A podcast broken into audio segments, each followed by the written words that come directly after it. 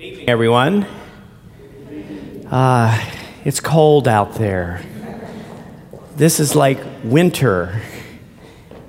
It's warm in here. The tendency is to fall asleep because the heat's on. So I'm going to do it again. Good evening, everyone. Ah, we're awake. Great. Welcome to the Rothko Chapel. Uh, uh, let me do one quick check in. How many of you are here for the first time? First time? A couple of hands have gone up. Well, welcome. We're specifically excited about having you here. Um, one of the things that we like to do with programs like this, and I'll reiterate this at the end of the evening, we have a reception we do uh, as a chance after the program to continue the conversation. So it's one of the ways that we help build community and continue to sustain relations. So I hope you'll come and I'll give that invitation again, but it's a good way to meet new friends and old acquaintances with a common set of interests. So it's always great. So, welcome. Uh, I'm going to lift up the four P's. This is the house rule of the Rothko Chapel. Keep mindful tonight of the following phones, photos, paintings, and presents. So, simply this if you would silence your phones, that would be nice.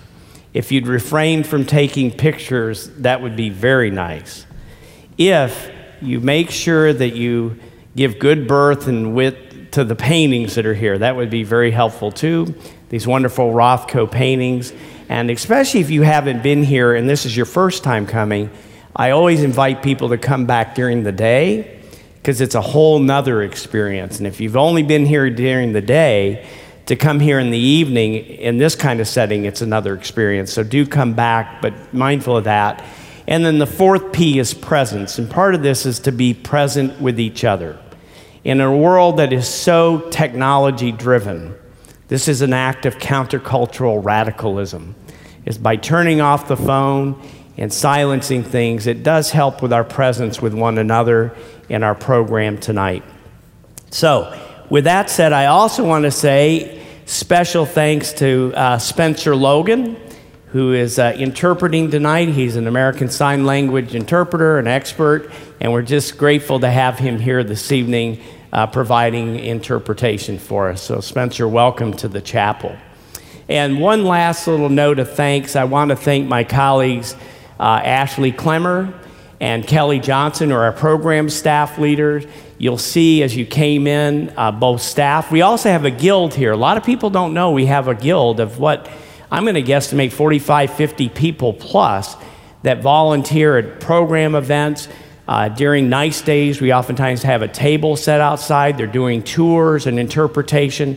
If you're ever interested in that, on the program is, a, is our website. It's another way to get involved in chapel life and help us extend our reach in the community. So, can we give everybody that makes this thing happen, give them a round of applause? Thank you. Thank you. So, let me tell you a little bit about tonight's program and the series that this is fit into called The Concept of the Divine.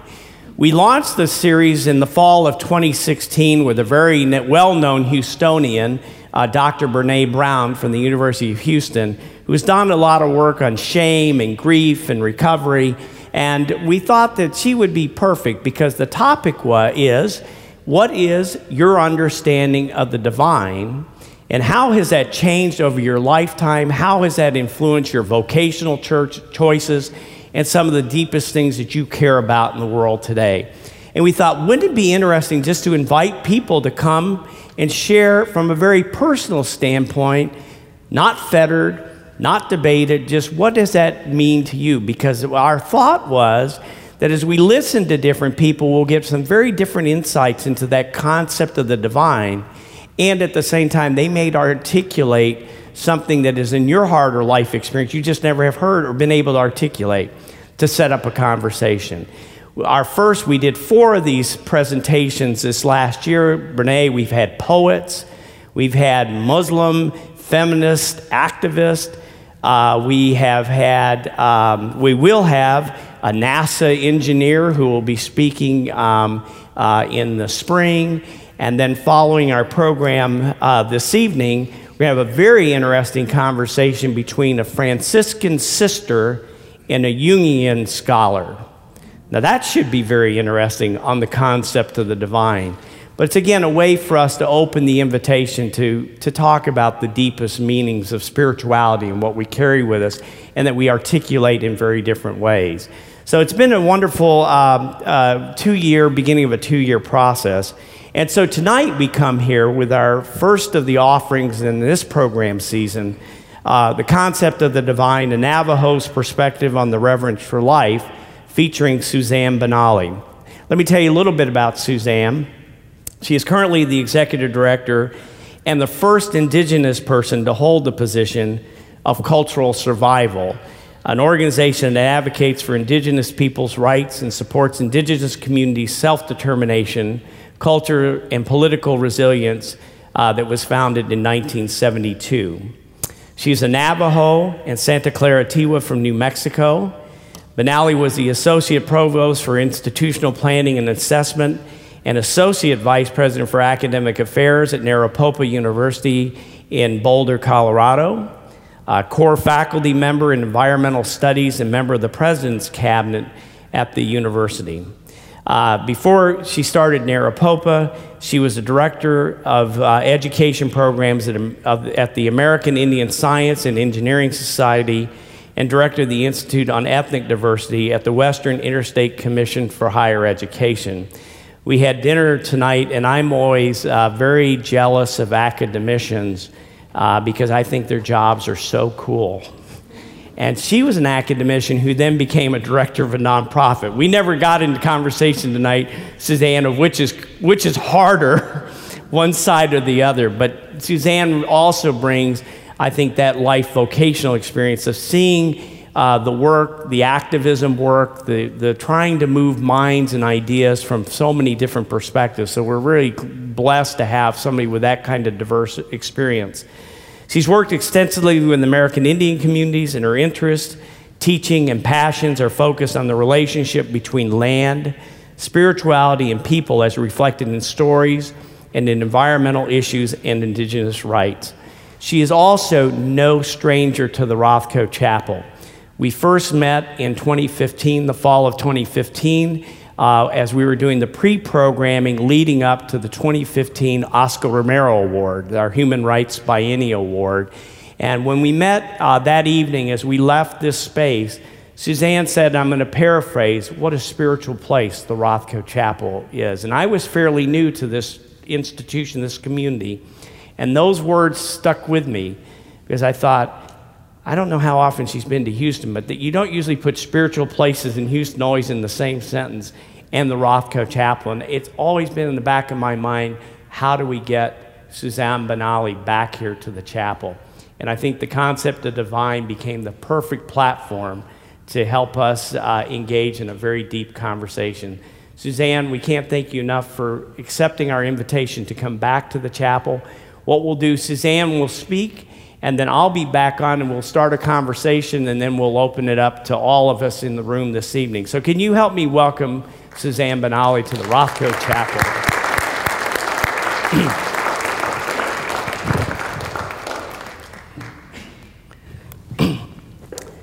Thank you very much for those kind words. I, um, I do have some quite simple solutions of why I left academia and went to the nonprofit world um, and it's about walking the talk. So um, there are explanations.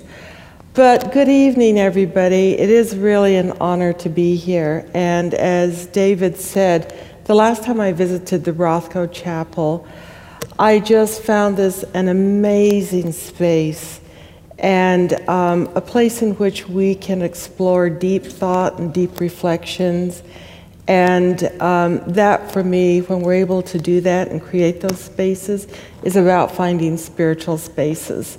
So I'm very delighted to be back here this evening.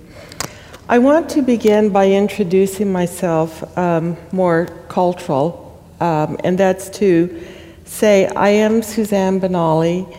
My maternal clan is the Kinkajini clan of the Navajo people, which is the Red House clan and my paternal clan, the clan I was born for, is the, the Nashishik clan, the bear clan of the Tewa people.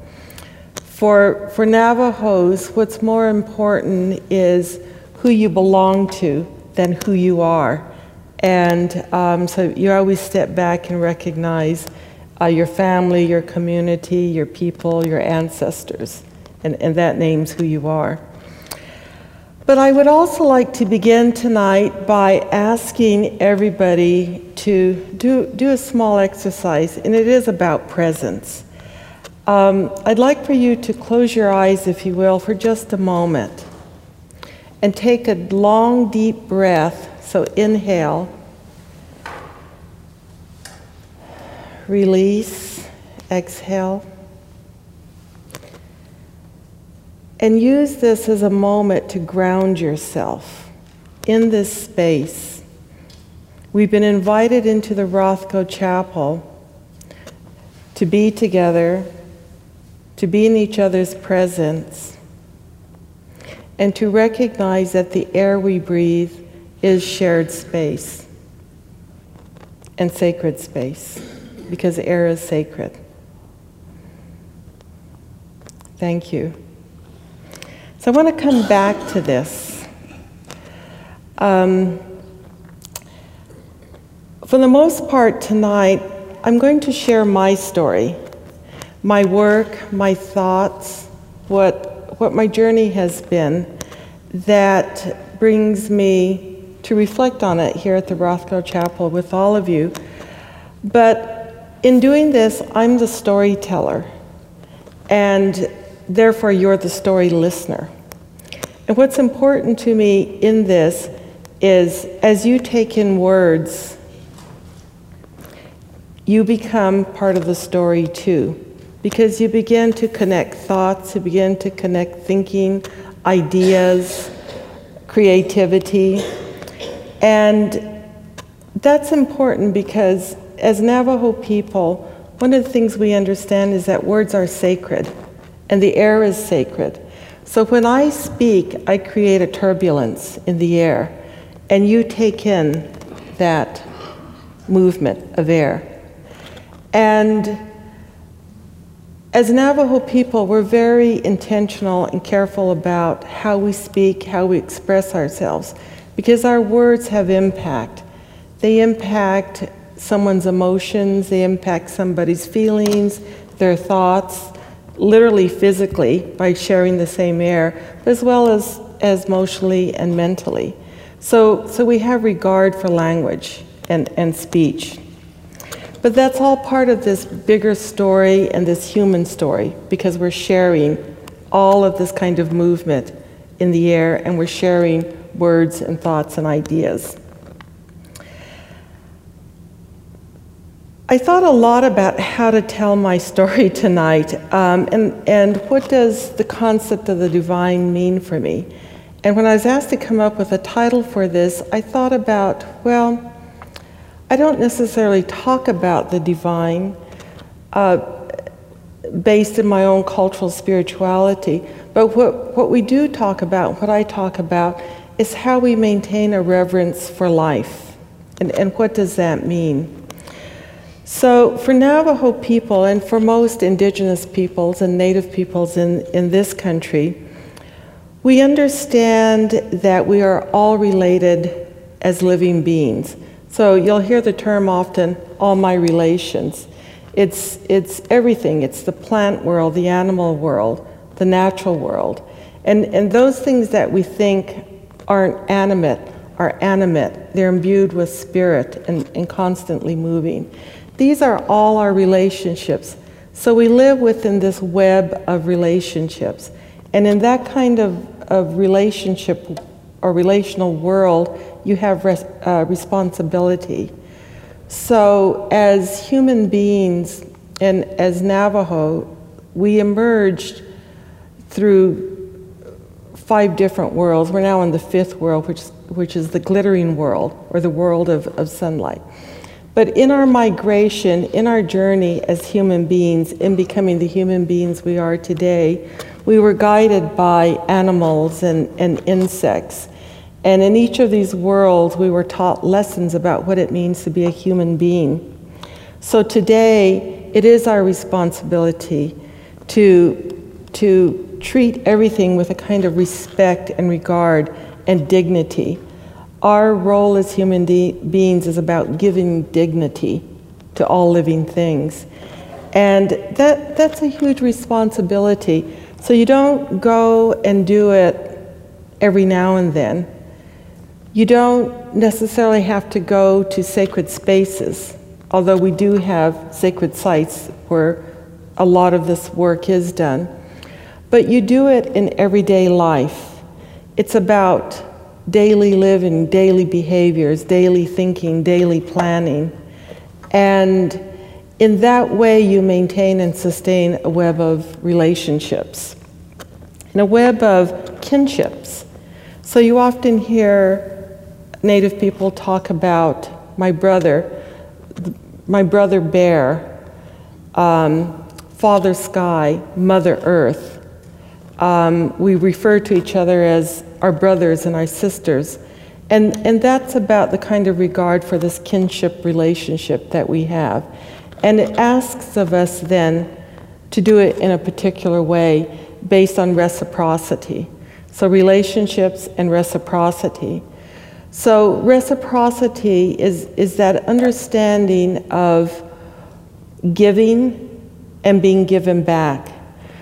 So, our relationship with land is very, very deep. There's, I've, I have a colleague who calls it an ensoulment to the land. And I, I understood this better when I thought about, in my own tradition, some of the things that we do. What does it mean to be ensouled to the land? What, it, what does it mean to have such a deep, close re- relationship with the natural environment that every part of your body is some part of the earth? So when I talk about my, when I talk about my liver, I'm talking about the coal in the earth, which is the earth's liver, because it serves as an aquifer, right?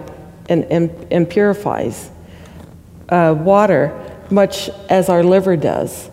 Um, the hairs on our body are that of the grasses and the plants on earth. So there's that kind of a deep, close relationship. I am the land as the land is me. So, how then do we represent this kind of ensoulment um, to the land? And I, I was thinking about what this would mean um, for me. And I'm reminded that when a child is born, we bury the umbilical cord back into the earth, usually in a sheep corral in, in your maternal uh, or your mother's um, ranch or, or farm. And you do that because you're returning to the earth, you're returning to the source of life, you're returning to what has given you life. So that child always comes back and returns, returns to the people, to the family, to Mother Earth. When a child is born, you put a child in the cradle board. And I don't know if you've seen the Navajo cradle board, but they're usually sort of two slats that form the back. And there's a footrest, and then there's an arch over, over the cradle board. And the child is held in by straps, that cloth straps that crisscross across the body. So every piece of that cradle board represents the natural earth. The, the cradle board is cut from a living tree, and there's ceremony around asking for this wood. But the idea is you want the child to be rooted in the earth, rooted on the ground, and grow tall towards the sky. You want the child to understand the natural world, so you, you create the rainbow over the child's um, head. It's, it's the arched piece. Because in the culture, we understand that the deities travel across the rainbows. So you want the deities traveling across your child.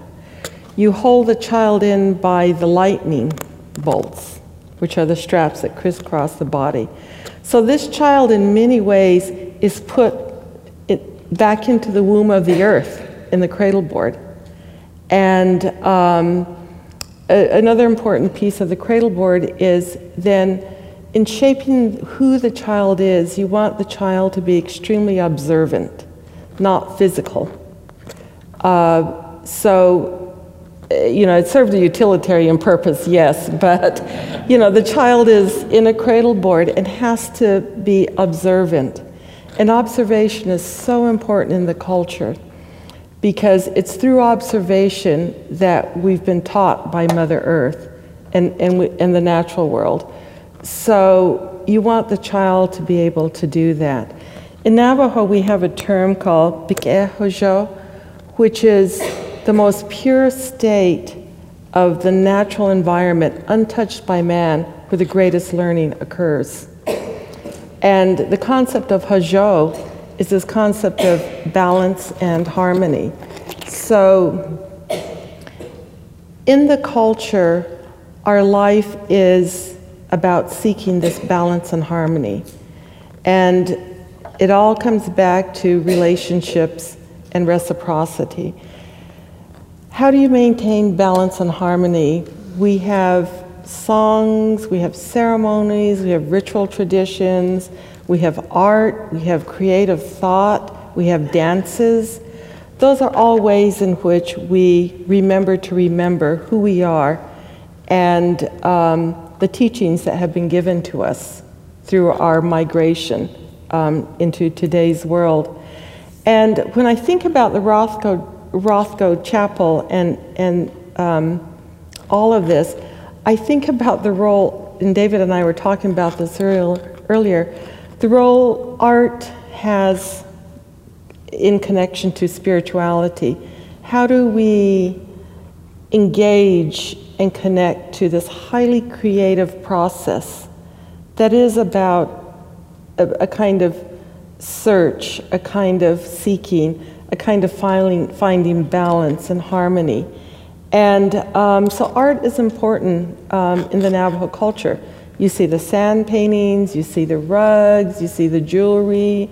Um, everything is about art and representation of something.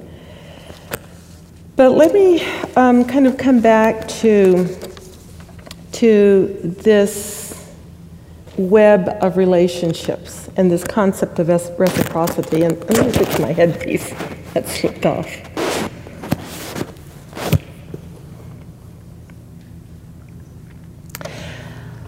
As, as Native peoples, as, as a Navajo, we're always in a constant relationship with the earth and the natural environment. And um, we're always walking this path of beauty, the beauty way. Uh, we have a lot of um, chants in our culture that talks about this, this road, the good road, the red road, in, in other traditions. And um, a road that represents a way of harmony and, and balance. So when you're out of balance, there is a way of um, bringing a person back into that balance through ceremonies. And usually, a ceremony, the most intensive of our ceremonies, takes the individual all the way back to the beginning and back to that migration journey to restore the balance. Um, and, and it's, it's an understanding that this individual is ill not because that person is sick, but the community is out of balance and it's affected that person. So we all participate in that healing um, ceremony. So, all of these are about a very holistic way of looking at the earth, understanding our relationships, our, our roles, our responsibilities as human beings. It's not linear by any means. We, um, our, our journey is very cyclical. Um, it, it's, it's much like the seasons. We're born, springtime, crops, new crops come up. We grow and mature through the summer. We begin an aging process in the fall, and at winter we die. Well, that's very much the journey of, of the human being as well. So, again, it, it's deeply related to um, the natural environment. But also in, in our current lives, our contemporary lives, we understand our journey through a lifetime. I, am again thinking of um, a piece of art, the, a basket the Navajos use as a wedding basket. I, if I don't know if you've seen one, but it's sort of a shallow shaped basket. And the uh, weaving of the reeds begins in the center and it begins to spiral out. And um, these spirals are colored, there's colored bands. So at the very center, and this concept of the center is really important because if you think of all the directions, we've got north, south, east, west, above, below, and the center. We've got our center, which is why I asked you to breathe in and ground yourselves at your center. We've got our migration, which we come up through the center in a particular place and location. But these, these bands are, start with a very light colored, and then they move out into um, a red and a black and uh, sort of repeat themselves until the very outer rim is the light colored um, part of the basket. That basket is woven to remind us that that's life's journey. We're born at the center with this kind of innocence, and we go through the challenges of life. So we, we hit those dark moments in life, which, which poses um, whether, whether it's danger or it's illness or, or whatever it might be. Um, we have moments of birth and renewal, and um, but ultimately at the end, we reach that light colored part of the basket, which is um, that which is greater than, than all of us, that which we just respect and um, give reverence to. But at the same time, we have rever- reverence for life and we honor life. So the concept of the divine for me is in everyday life, in our behaviors, our thinking, our planning, our actions, remembering to remember. Um, I go out every morning, I, I, face the east, I offer a prayer, but this prayer at, in the early dawn is about asking Father Sky, asking to be remembered, to be recognized as a human being. This is who I am. And this concept of the asking, um, we ask for these things, and um, you know they're given to us. We don't assume we have them. We, we uh, there's a you know it's through prayer and, and through ritual and ceremony that you ask for these blessings, because as human beings, we're probably the most the least important living thing on the earth. And we're probably the most pitiful thing on the earth. And um, so we've got a lot of asking to do. Um, but I also don't want to romanticize all of this. That's the culture, and that's the culture I grew up in, and that's what grounds me in my concept of the divine. But it brings me to the realities as a Native person um, that we live with. And we have endured centuries of um, conquest and colonization, of uh, genocidal practices, of forced assimilation, of displacement, and removal from our homelands. In my family, it's only been five generations. So it, it's, there's my mother, myself, my mother, my great grandmother, and my great great grandmother. And it was that great great grandmother who was um, on the Long Walk, which was the forced removal of the Navajo people um, to a concentration camp at Bosque Redondo. And it's that great great, see, am I saying this right? Great great grandmother who, who made the journey back on foot. Um, so it's recent history, especially with families at that time. I mean, the generations weren't that long. And um, that's all still very much lived memory for us um, as Native people. Our communities face a lot of social economic problems. There's um, immense poverty. There's fractured families, fractured communities from alcohol and drug and different forms of abuses um, in our communities and families. And all of this begins to really challenge who we are as a people. The, on top of that, we live being removed, and, and not all tribes went back to their original homelands. The Navajos did. But we also live on a wealth of natural resources. So we've had to deal with the extractive industries, um, from uranium to coal mining to oil and gas now. And um, our, our homelands have become national sacrifice areas in the interest of um, these extractive industries and um, the federal government. Yet, as a people, despite all of this, we, make, we remain very strong and resilient. And we continue a cultural way of life. And it's important to us to maintain the language and to pass this all on because it's about sustaining life. And anything we do today, we always do in the interest of the, the several generations. Some tribes say seven generations. Um, but we want to assure a future and a future full of, of life um, for our young people.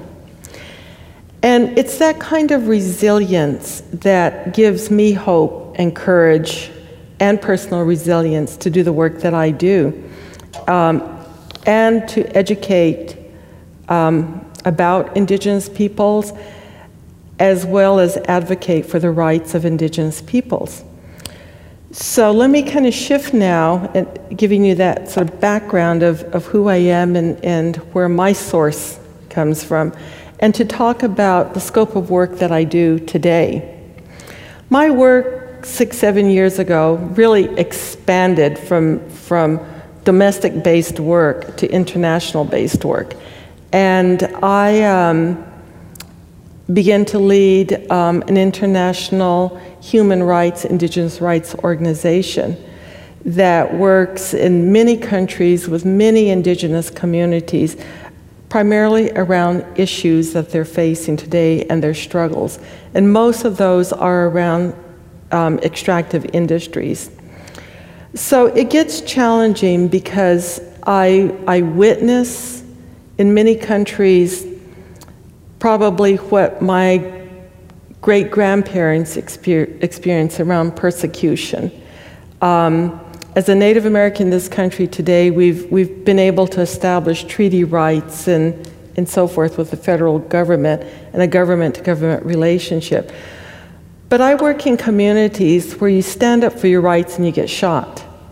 And um, I, I often think about the early morning, I get a call from Kenya, and someone's pleading with me to please look at this um, cell phone video and help them because a young 13 year old goat herder was shot with machine guns, and, and the video captures it. It was sent to me um, because he crossed the boundaries and didn't know he had crossed the boundary.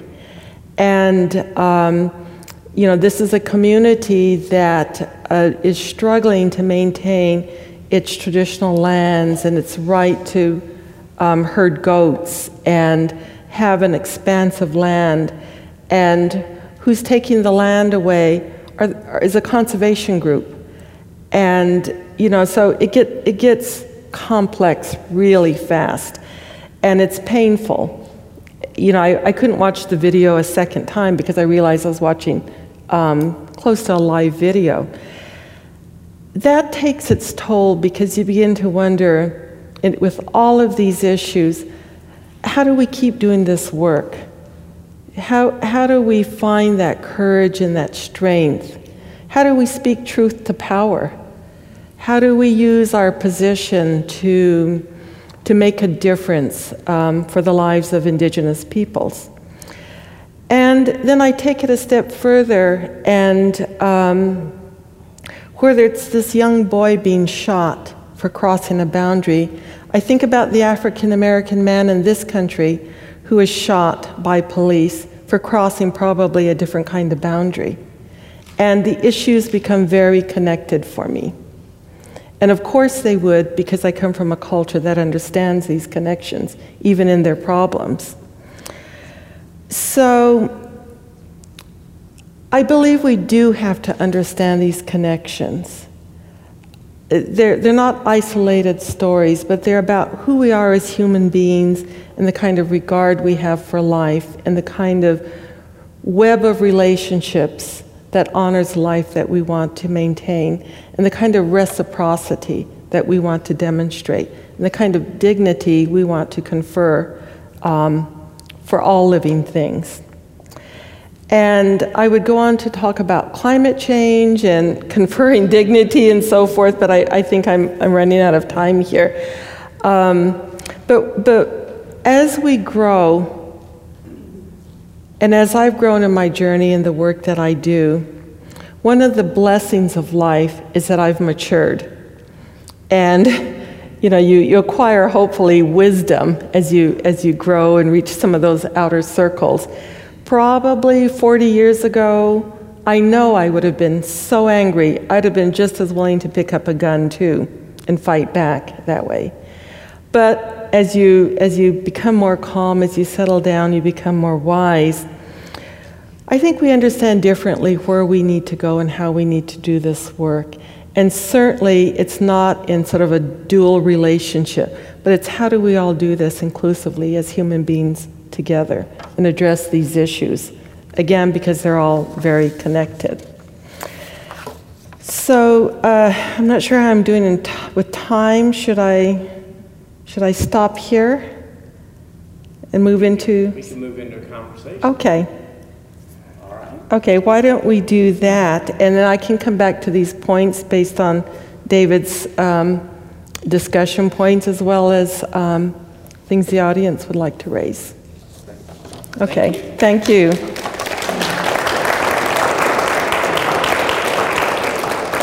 So, so let me just say, in Navajo we say We don't really have a word for thank you, but means with appreciation because it's based on reciprocity.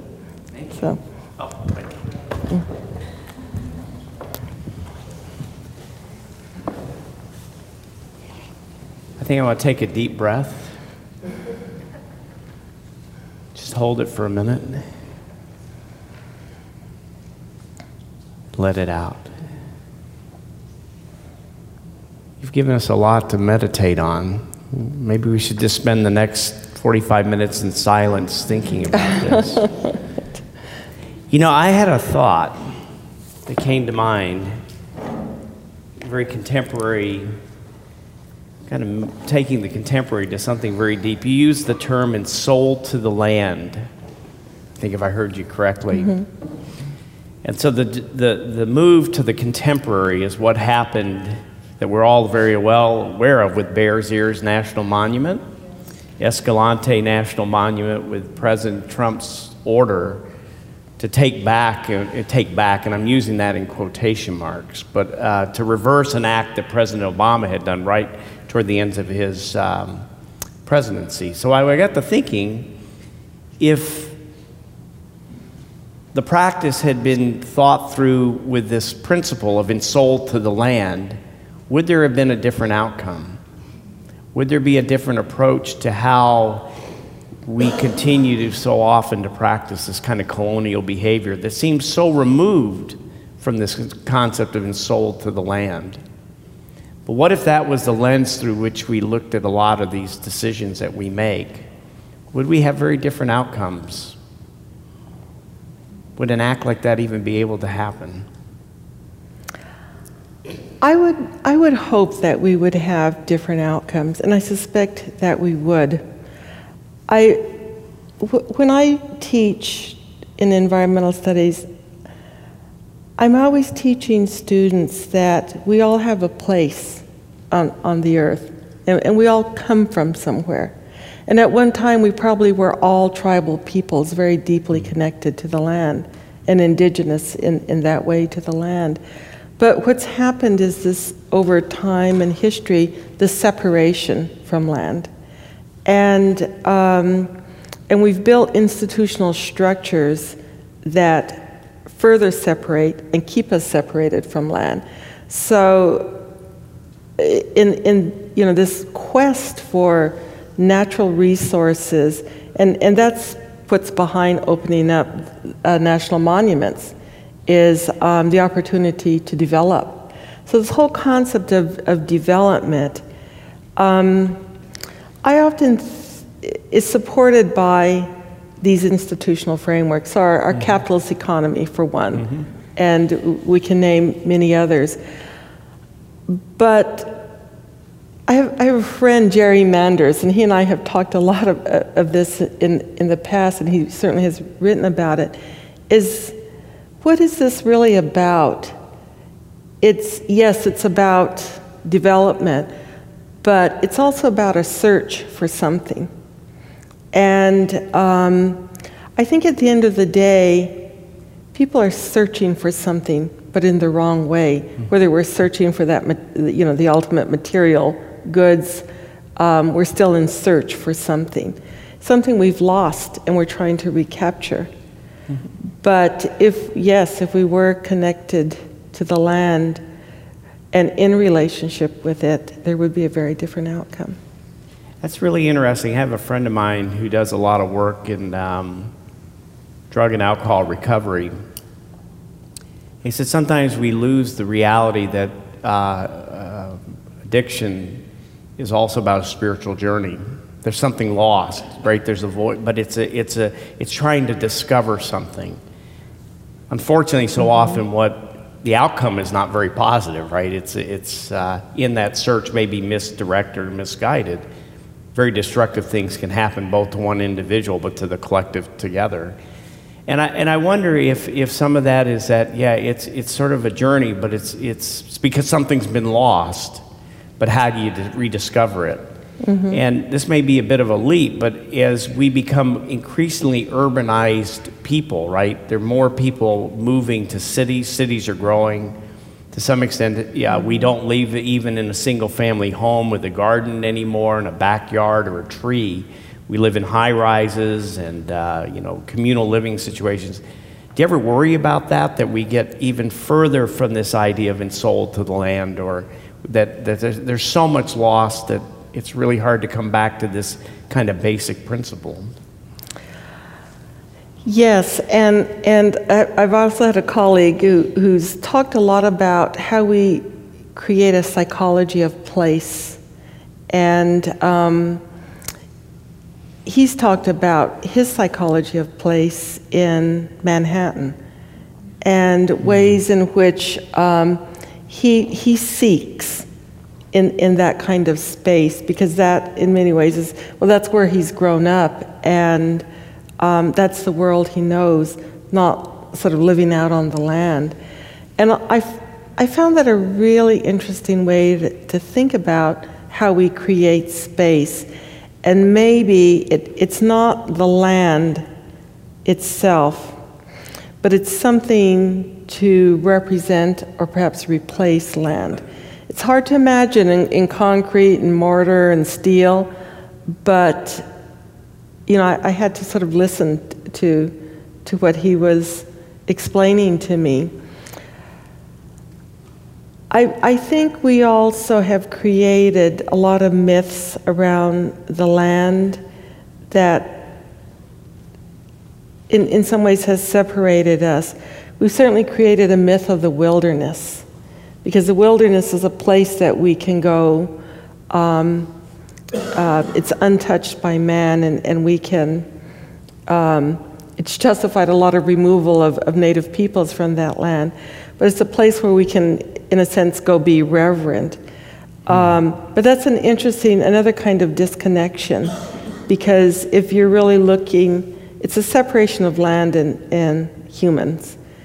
Um, so, I'm not sure where I'm going with this, but it's sort of coming back around to um, how we find and create new, split, new spaces mm. to be reverent, and perhaps because we can't access land, we, we recreate something. Mm-hmm. Oh, I, I know. I think one of the maybe greatest gifts of this place the Rothko Chapel is not just the interior, it's the exterior. Here we are in the middle of the city.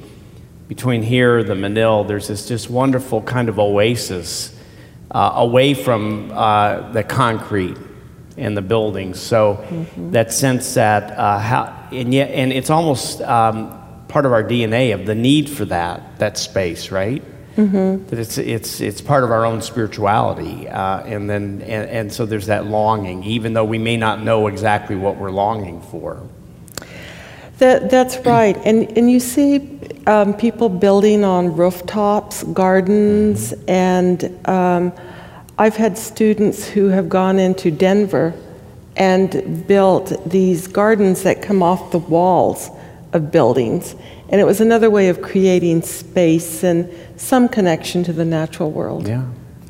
So you're a journeyer. We've talked a little bit about this. You were talking this today. You grew up on uh, Navajo land, reservation land. I was thinking, hmm, from that to Naropa College, that's quite of a university. That's quite mm-hmm. of a mm-hmm. journey, right?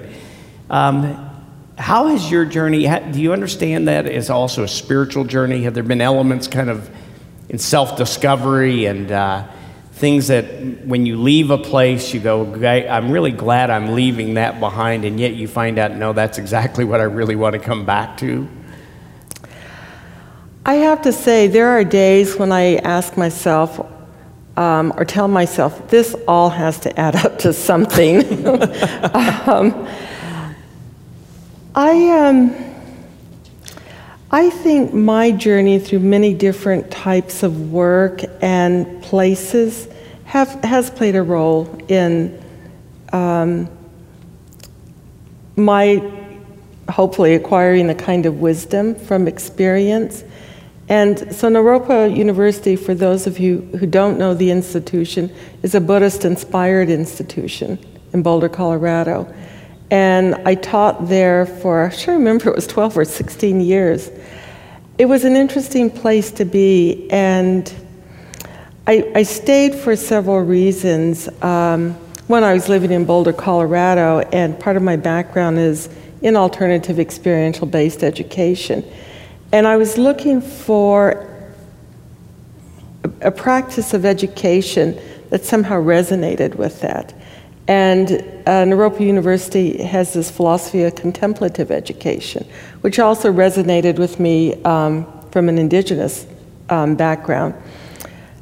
I, so I went to work there, and I found in that space an interesting and good sense of community, but also probably one of the craziest places I've ever been in my life and worked.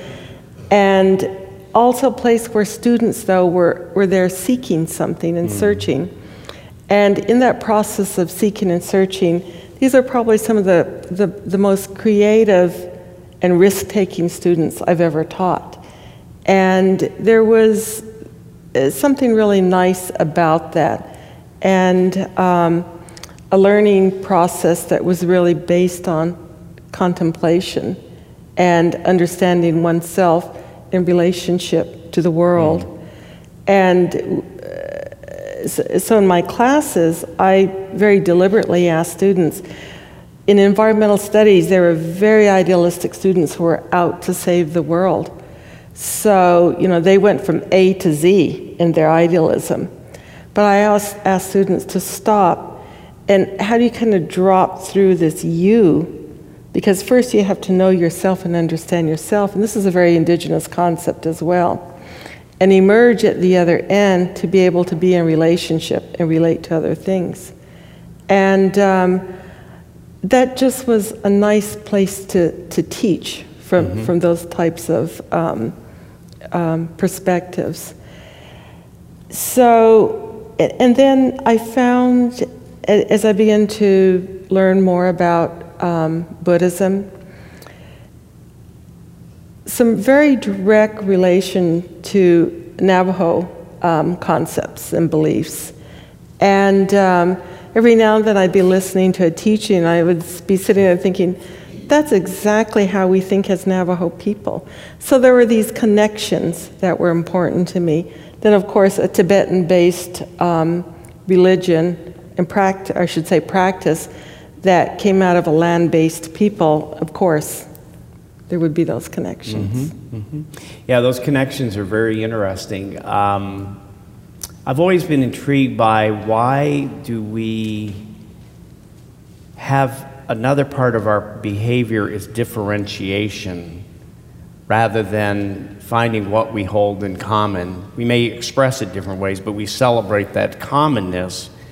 But there's this there's a part of human tendency to differentiate and divide rather than in common. Mm-hmm. Uh, I, I think that uh, growing up in, in a Christian kind of tradition where things like music and art, uh, nature were part of our kind of uh, uh, cosmology in a way, uh, were, were doors that open relations to others.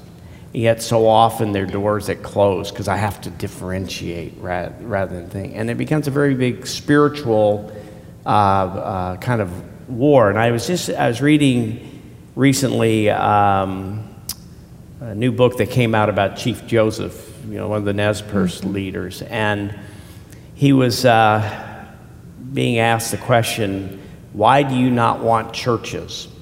This is a time where he's again trying to get back to homeland. And there's the, the, the colonialists, the farmers, the folks coming west, settling the Wallowa Valley and out in Eastern Oregon, Washington. And he said, They will teach us to quarrel about God as the Catholics and Protestants do. We may quarrel with men about things on this earth, but we never quarrel about God. We don't want to learn that. And I thought that was a, just a beautiful quote that so often we do that differentiation piece and then we divide and then it becomes very systemic, right? Mm-hmm. And then we practice it. And it's, it's, I don't know if you've, how you kind of, we're working with students like that, that uh, even in your own life, is, you know, how do we find unity? How do you find that? But in a way that doesn't diminish each person's individual story in tradition, like you tell your mm-hmm. story, you know, it's not unity without diversity. Mm-hmm. Yeah. How do you, how, how do you work with people that are on those quests and seekers? Well, I, I would say it, it's unity with diversity and difference. And I, I, think it's important to, to recognize difference. But if you're recognizing this in, you know, back to this web of relationships, then um, it, it gives you, you still know that there's a relationship you have to maintain, and, and there's a way in which you, do, you are able to connect with that person um, and recognize the difference. Doesn't mean you have to be, you know, we're all the same, we're all one, but, um, but, but there's a relationship. And as a human being, if, and again, I'm sort of drawing on my own tr- mm-hmm. cultural tradition, you, if if being in reciprocity is really important, then you have to figure out wh- where's that give and take, and um, what do I have to offer this person, and, and what does that person have to offer me, and how does that then put us in a relationship of balance and harmony, and um, students so this is kind of going back to, you know, kind of a Buddhist concept, but it's always the ego that gets in the way. And mm-hmm. um, so, you know, how do I ask students, how do you suspend ego to, to, to look at a different paradigm of, of living and behaving um, that's not about dominance or, or being better than, than someone else? it's just kind of going back to those fundamental tools and understandings that, that I try to draw on mm-hmm. in teaching. Uh, students are real willing, at least at Naropa, are real willing to go there with that. But they're there at that institution for that purpose too. So it's real different than when I taught, you know, at, at University of Colorado or Denver. It's a very competitive world, and um, it, it's hard to open up these types of conversations. Why is that?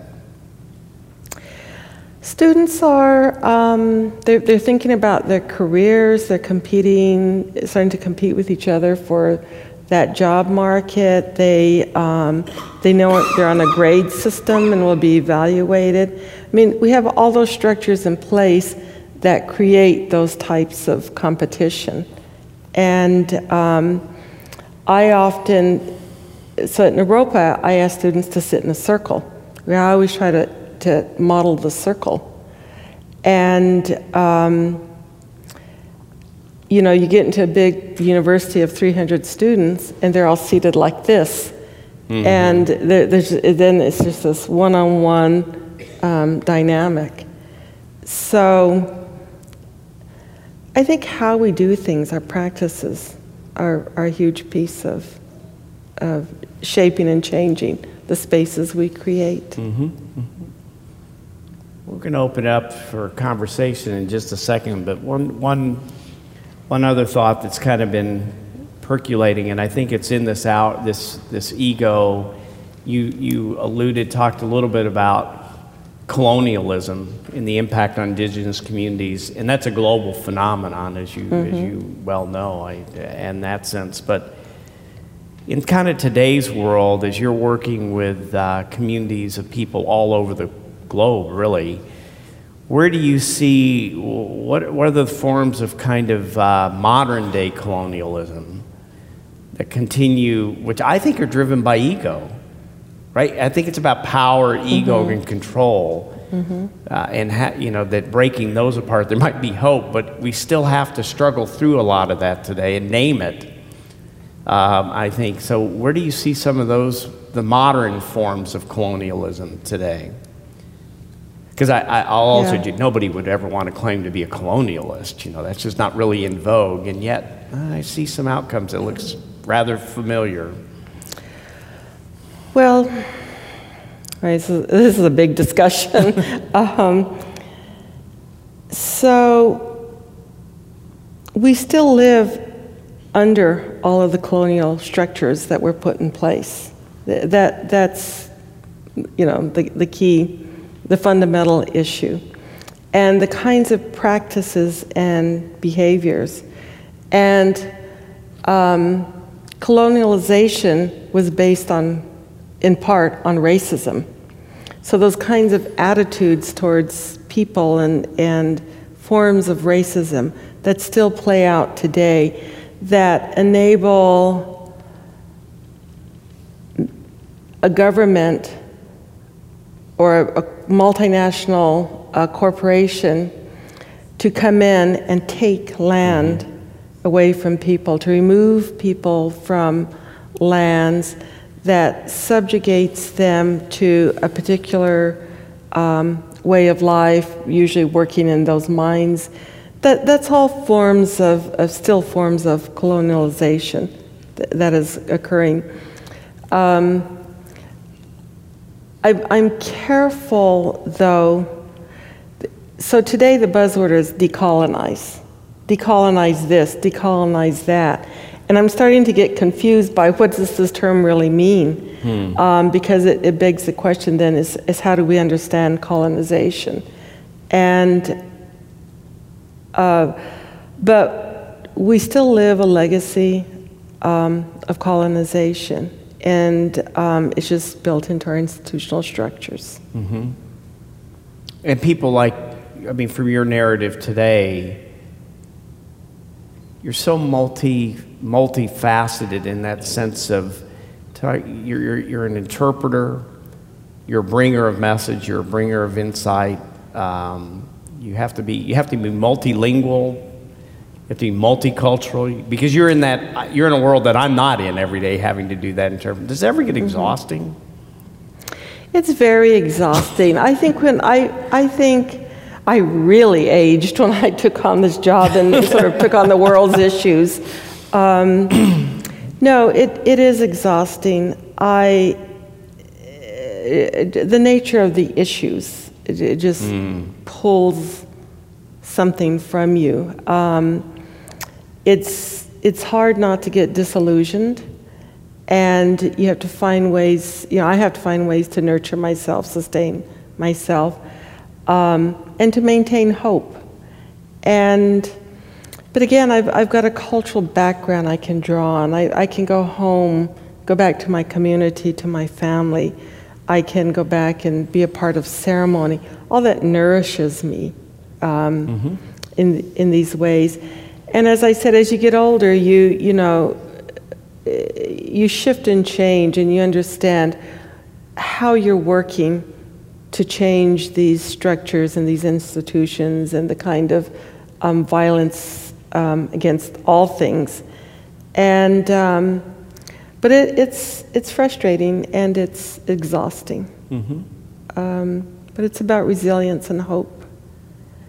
And there's, you know, we, we're living in an era of incredible dismantling a lot of the protections that we've worked very hard to put in place, and that concerns me a great deal. I mean, in fact, it, it's anguish. Uh-huh. Um, the, the Bears Ears right. roll back and, and the Escalante staircase. Um, that's pure anguish because that's opening up sacred land for development and for the profit of a few. And um, you know, I, I, I've been thinking about it all week. So. Mm-hmm. Mm-hmm. And as you note, it has such deep spiritual dimensions, right? Mm-hmm. Mm-hmm. In that sense of the divine, or however we want to call it, but it's deeply spiritual. And so some people don't mm-hmm. understand that because they think, oh, it's just land. Mm-hmm. But it's not just land, is it? No, it's, it's us. You know, so you're, you're opening up yourself for this kind of exploitation. It, it's, it's also for me the question of do we want to sustain life on, on this planet? And if we want to sustain life, then what do we need to start doing differently? And how do we do it together? Even, and, and we talked a little bit about this, even from the multiple positions we sit in, in the work. We don't always have to agree, but life, sustaining life, should be the most important goal we have. Mm-hmm. And um, so, how do we do that? And, and, I think that's the question we all have to hold. Great. Let's open up. We've got a. Why don't we start right down here sure. on the front? we have a mic. couple of microphones, so let's make sure we get a mic over so everybody can hear. Okay. It's on.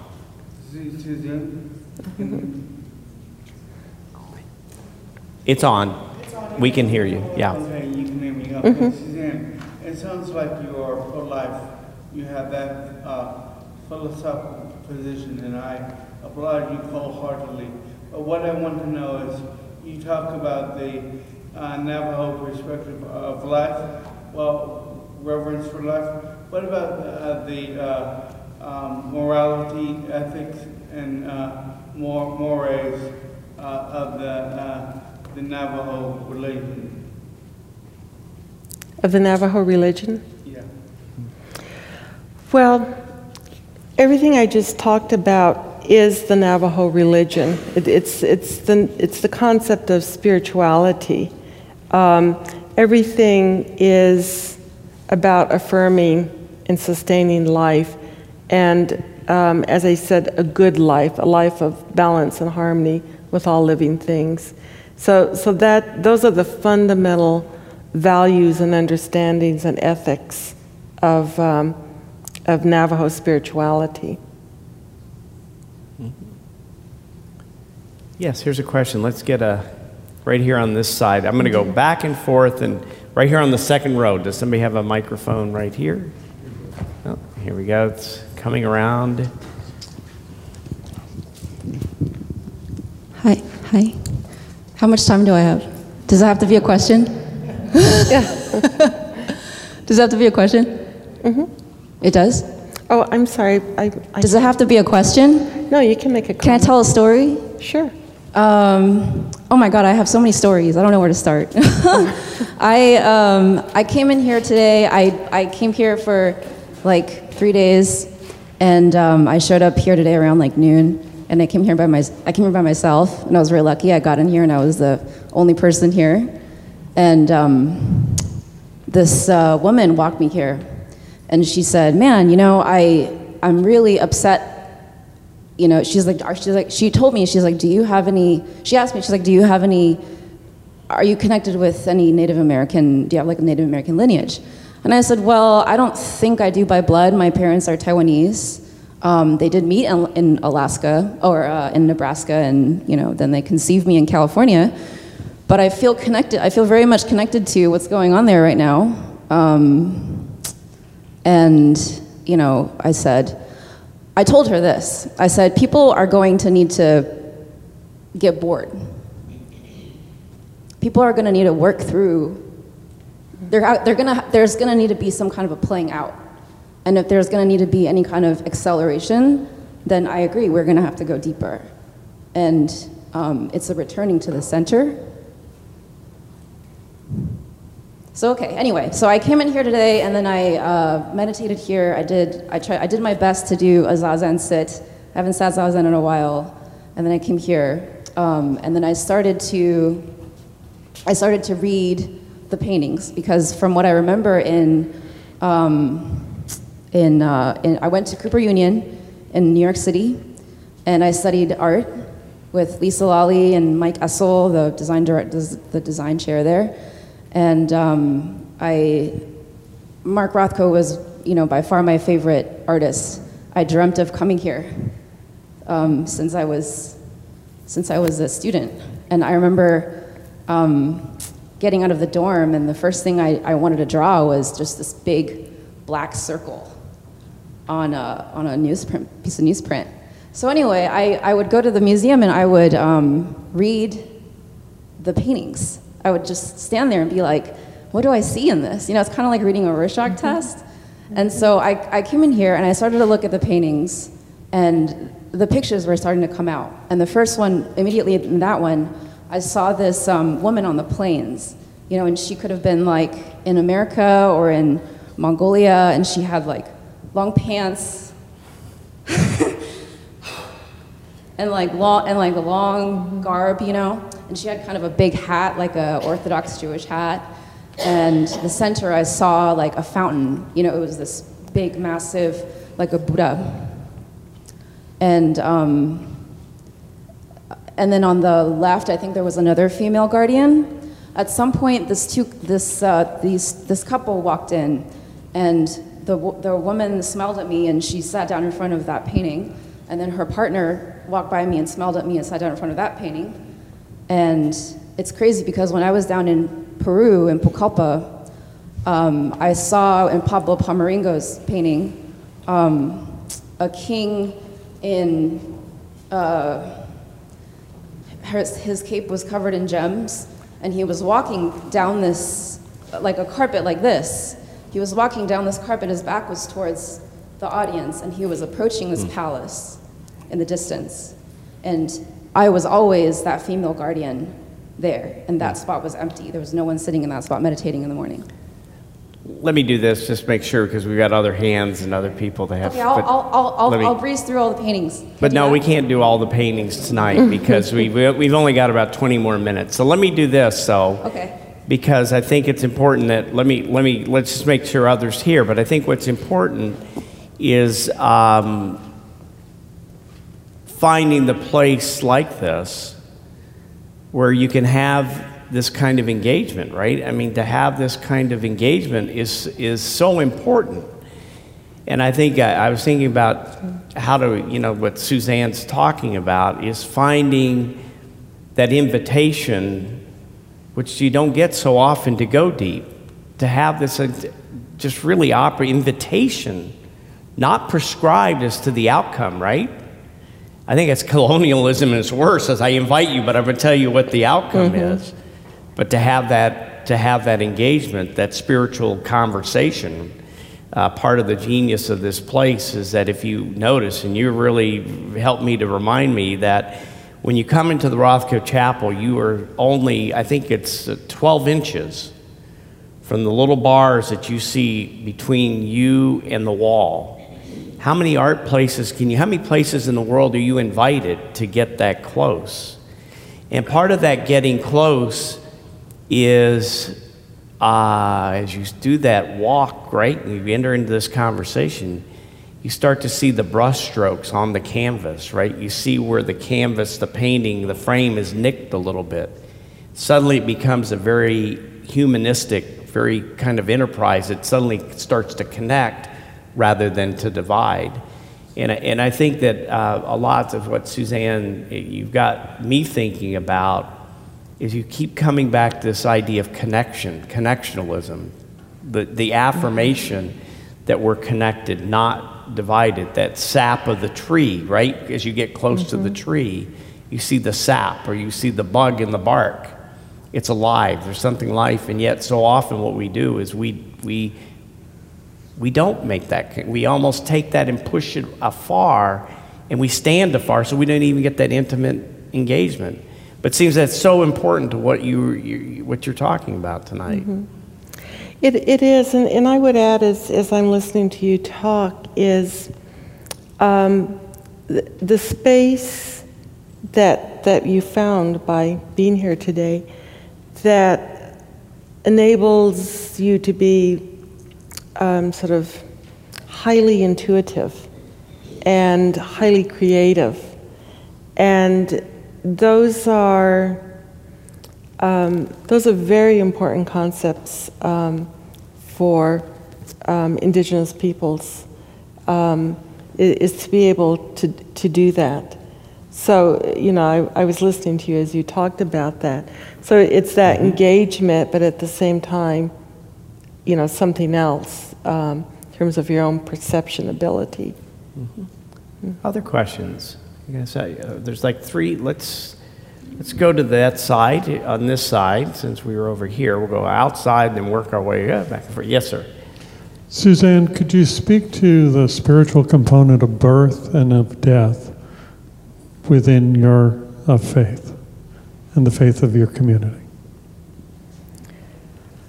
I'm, I'm sorry, I'm having a little bit of hard time hearing. I think it was the spiritual spiritual component of birth and death. Is that correct? That's correct. Okay. So the spiritual component at birth and the spiritual component at death in your community. Well, um, so so birth is understood as.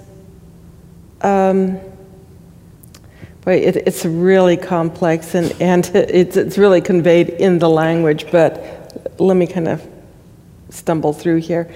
It, it's, um, there, there's stages of becoming human, of, of gaining certain kinds of awareness and knowledge, so that at your arrival um, into this world, you're already imbued with, with some of those qualities. And um, your, your birth then is, is to begin this journey through life um, that, I, that I keep talking about. So birth is celebrated. It, it's, it's, um, it's the continuation. It, it's new life. It's, and um, um, I, I'm death. As a Navajo, we don't talk very much about death. Um, you know, it, it's, you know, it's an understanding that you're joining the spirit world, and um, there are some tradition, indigenous, native traditions, that prepare you for that journey um, and uh, help you to journey well in, into the spirit world. Um, Navajo people, though, have always had a, a sort of distant regard for death. So when somebody dies at one time, um, it was handled by a couple of people who were asked to do that, and then they went through ceremony when they mm-hmm. returned. It was um, there's just a lot of belief that that that you don't engage with death. So the home was burned, and, and all the possessions were burned, and um, you know the person journeyed on. And it's very different than my Pueblo tradition, my Tewa tradition, where um, um, death is, is very much, you know, uh, the body's kept in the home and prepared for the journey and prayed over, and um, there, there's a real four day ritual to send this person mm. off. So, so very two different traditions, but from the Navajo side of me, um, a, a, very distant uh, regard for death. And, and part of that is about um, there are things we're just not to know. We, we understand this person joins the spirit world, and there are spirits all around us. But as human beings, we can't unpack those mysteries of life. They're, they're there to be the mysteries of life, and death is one of those.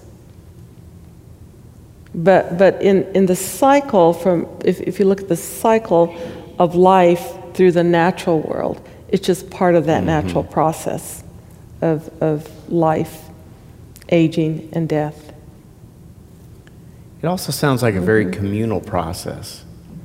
I was trying to think, you know, as you were talking about mm-hmm. the, um, the young baby, right, and that attentiveness and how all that is done and ceremony. We, we, I, I, sometimes we live so very in Western thinking too. We're very individualistic.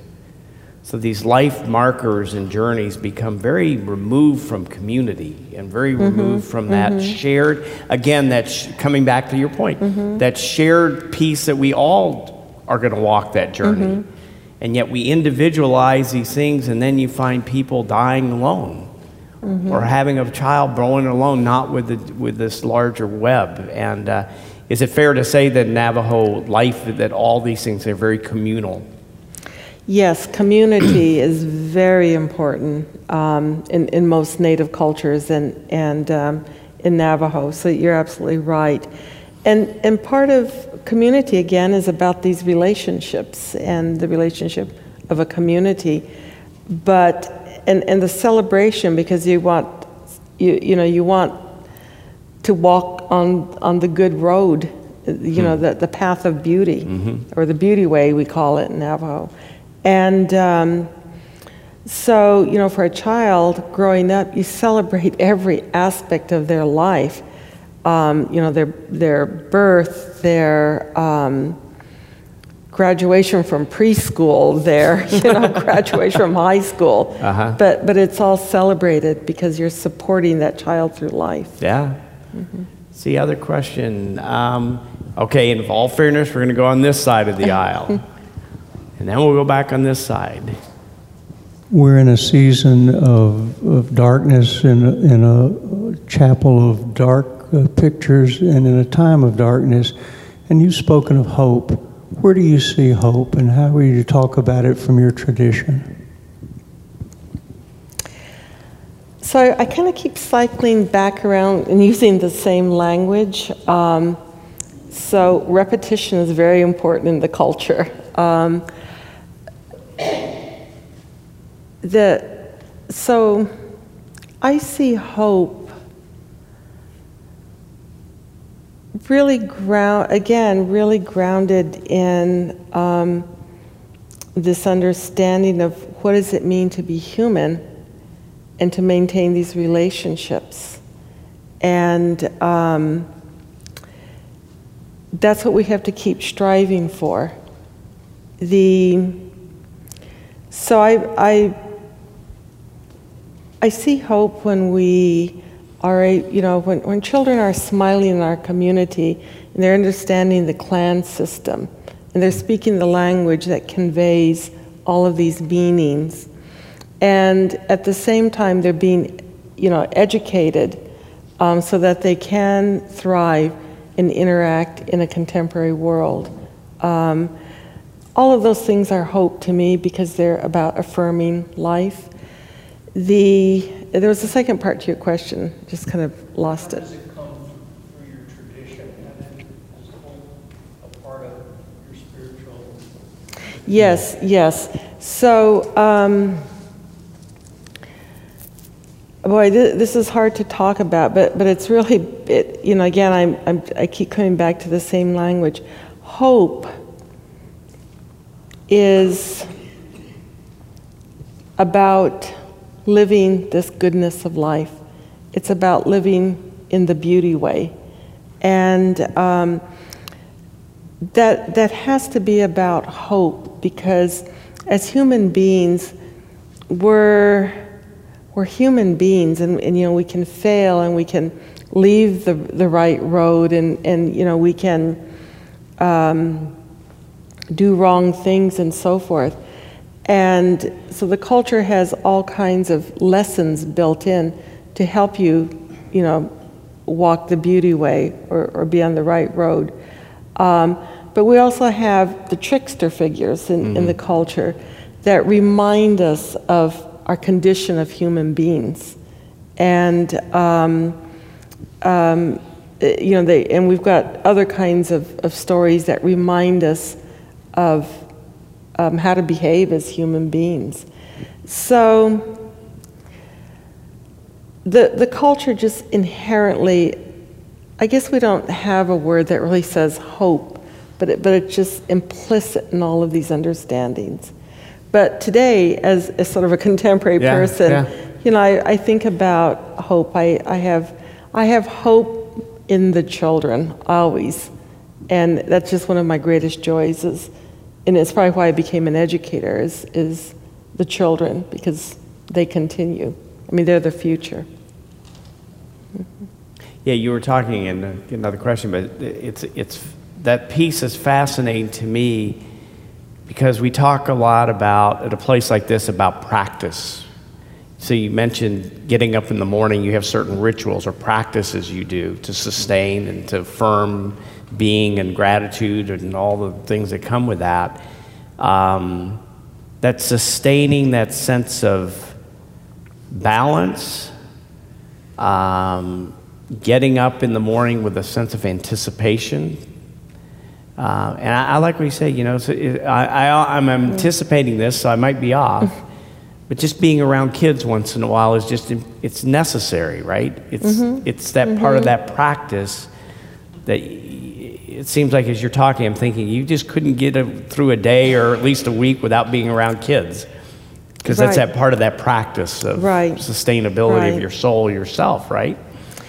you know, it, it's, it's, it's, it's things growing and beginning their journey and on their journey. So, you know, it could be children, it could be plants, you know, your garden, um, all of that. I, I think that's about sustaining life, mm-hmm. nurturing it.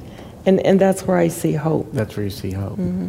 See, I had a hand over here on the end, so we're going to work on the end on this side, right in the middle. Hands up, there we go. This is a tough job. I just moderating questions, and there's so many. It's hard. Well, it's hard to see because yeah. these lights are blinding. um, it seems as our, our, our as our society uh, becomes more removed from the land, there are some people that only know how to have an exploitive relationship with the land, and that's all they know is just how to exploit it, draw out resources, like you pointed out with Bears Ears and. Uh, and the other national monument. And I'm just curious to know how do we offer those people a new perspective or maybe even healing? How do we offer that to them? That's Dave and I just had a long conversation about this this very um, question that you're raising. Um,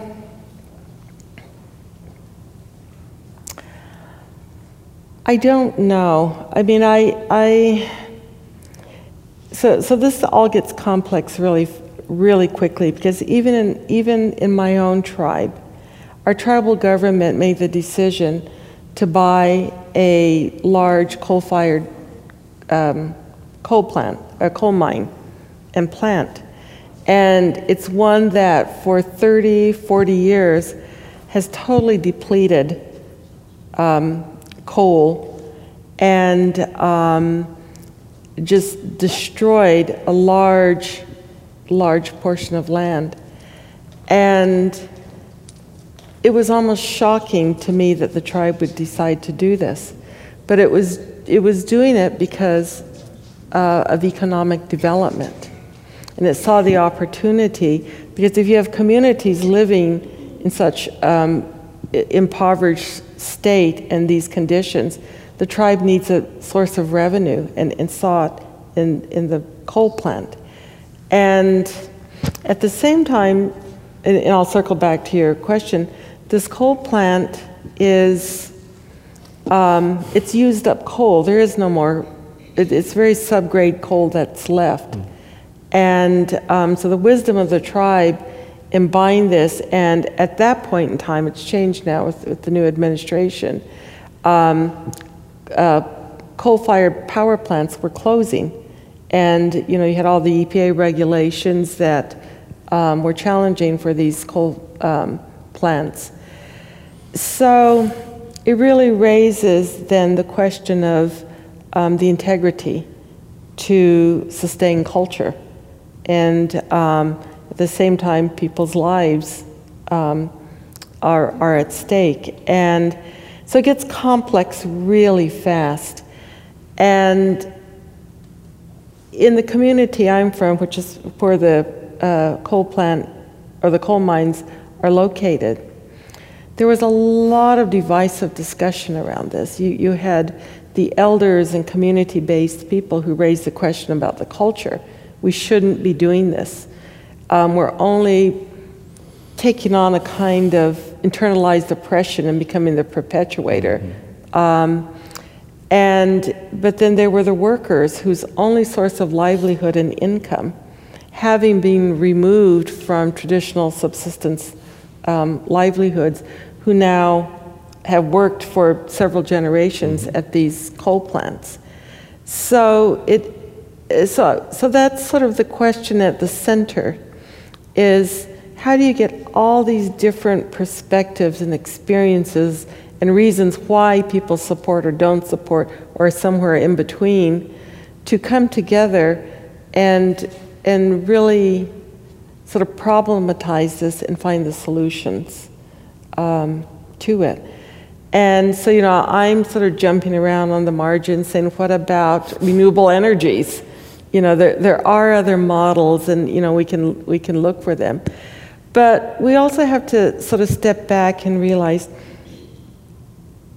for Native peoples, this is centuries of dispossession. This is centuries of facing genocide.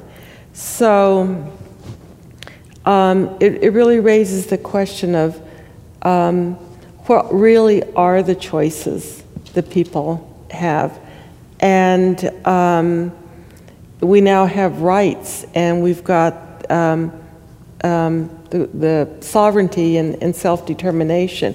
And if we exercise those truly, then it is to be able to develop our land. But that, again, then comes in conflict with sort of these cultural values. So I don't know the, the answer to that question yet. I, I've been trying to, to figure it out, and David and I were talking about this, and you know, I was, I was thinking about um, someone I heard talk about how, as a community, whether it's a local community or, or a different formation of a community, do we have people problematize the issue? And from their different perspectives, not asking everybody to, to share the same agenda, but from their different pos- positions, ask them, how can you be part of the solution from that position? And maybe that's a way to, if, if anything, open up communications around it. We've got time for mm-hmm. one more formal question in here, but then remember we have a reception so we can continue the conversation. And we're going to go to this side, and this is the last formal question for the evening. Um, when you were speaking about um, the symbolism in the crib and the rainbow over the uh, crib, you mentioned the deities that walk over it. Uh, what role do those deities play in your culture and in uh, your society?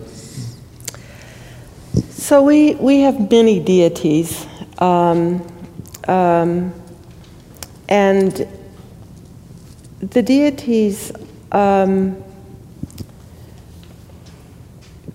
are.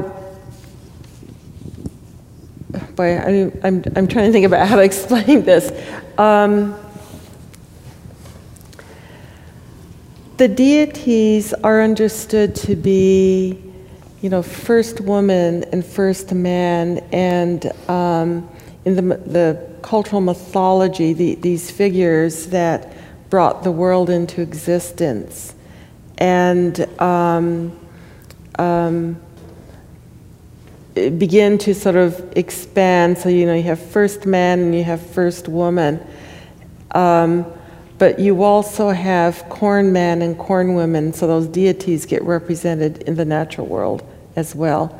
So deities play a, a, a very important role. They, they've, they've given us life, but, but not in the sense that, that you might think about in a, in a sort of Christian perspective. Um, we, we emerged through these worlds, and, and the mythology gets created along the way about coming into existence.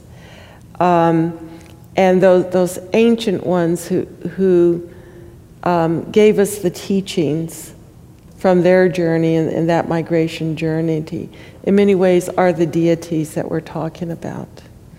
And um, you know, we, we, today we have four sacred mountains, and this is kind of an important mm-hmm. concept mm-hmm. um, in the culture is the importance of place and geographic place. So for Navajo people, we come from this particular place. It, it's our emergence site. And we got the, we're bounded by the four sacred mountains. And our deities have retired into these mountains. So they get represented, in, you know, again, the, the old age, old, old age. And they get represented by the, um, the snowfall that becomes the white hair on, on these mountains. Um, the kind of mineral or gem you find in those mountains. So, you know, if you find turquoise or um, um, abalone or, or different types of shells, well, we understand then that deity to be decorated. And so we emulate that decoration. It's why you find Navajos wearing a lot of jewelry often, is, hmm. is they're um, emulating that. Um, and the deities are there, they're, they're always present, and they, they're present in everyday life through these teachings. And the, you know, and, and we hold ceremonies in which we, um, we connect with the deities. So the Yeibichai is our most elaborate healing ceremony. And it's the one ceremony that representation of the, these deities come out to dance. And they're, they're both the sacred, but, the, but they're also the tricksters, and, the, and they, they imitate human behavior. So you have a pantheon of um, figures dancing, representing, you know, talking God and, and um, first man and first woman and, and so forth. But then at the tail end, you always have the clown in a sense. Uh, they wouldn't, in Navajo, we wouldn't call it the clown. Mm-hmm. But you know, this is the person who's just full of mischief and does it all wrong and mocks the gods and, and so forth. So, so deities are, are um, um, part of everything in everyday life, but as well reside in sacred places. Thank you very much, Suzanne. Mm-hmm. I, am going to conclude. I thought I had about the question about how to really how do you change perception in practice. Uh, I think one of the things that's so essential is a listening to the words of others and the stories of others. Because without that, what other way do we have to then start, whether it's empathy or whatever it is, to kind of reverse uh, uh maybe a behavior? Uh, we heard here yesterday, we were talking a bit about climate change in Houston.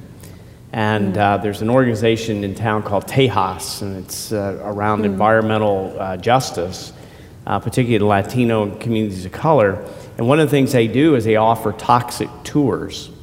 Mm, I thought that mm-hmm. was a mm-hmm. very interesting way, again, kind of coming at the question that we had um, that in my own community, I could live here my whole lifetime, and there's parts of this community I may never see, but through that portal, I suddenly am now able to see my own community from a very different kind of way. And so, by the generosity of those that do those tours, it's an invitation to come and engage in a conversation, begin changing uh, perspective. And, I, have just been fortunate in my life to meet so many people like yourself who are willing to, to extend, send, extend, like tonight, extend an invitation to journey together.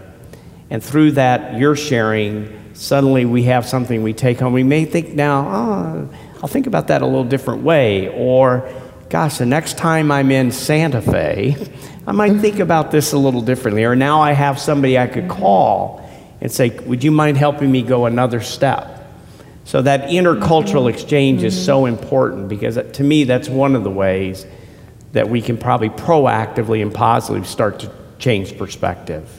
So I just want to say on behalf of the Rothko Chapel, thanks for being here this evening and for so kindly and generously sharing your story with us today and engaging in a, a conversation that um, I, I really truly believe is a conversation that will continue in many ways we don't even know post as we leave these walls. And I say this every time we have a program here. When we leave here, we, we look out and we see the broken obelisk that was designed by Barnett Newman, another uh, contemporary of Mark Rothko, modern artist who really understood the power of art as it possible for transformation. And some people don't know, but right on the little corners, you go out here, if you go out to the pool, some people don't realize it may be about this big or maybe not much bigger than this program. There's a dedication to the Dr. Martin Luther King in his life and ministry and service. And, and I always think about that in the sense of those touchstones in, in our travels, however they come and whoever they are, that remind us that, that as we leave these places, there's work to be done, right? There's this ongoing work of transformation, justice, and equity. And uh, you've left us with some good thoughts and challenges, and I hope this is uh, just the second encounter and we can have you back again. so, Suzanne, can we all thank her for, for being with Thank us tonight? you. Thank you. Thank you. I want to just again invite you to the reception we'll have in the bungalow. This, as you leave the chapel, the second bungalow as we go west. Uh, we've got guides and that'll help you get there. And then the last thing, do double check your program on the back. We always have upcoming programs. And I particularly want to invite you back here at our annual Dr. Martin Luther King uh, program we do always on his birthday, which is the 15th of January. It so happens that the national holiday and his birthday are on the same day this year, on Monday the 15th. And in addition to the programming we're going to do, and we're going to have an amazing speaker, uh, Ed Dwight, who is an African American sculptor. Who, uh, in fact, if you've ever been to Austin and seen the new African American uh, commemorative uh, sculpture on the, ch- on the grounds, he did that sculpture sculpture, and the sculpture at uh, the McGovern Gardens at Hermann Park of Dr. King, he also did that. He's well known nationally as a sculptor. And we're going to engage in a conversation about the power of symbols and monuments and the things that we hold up that both enhance life and those that detract from life.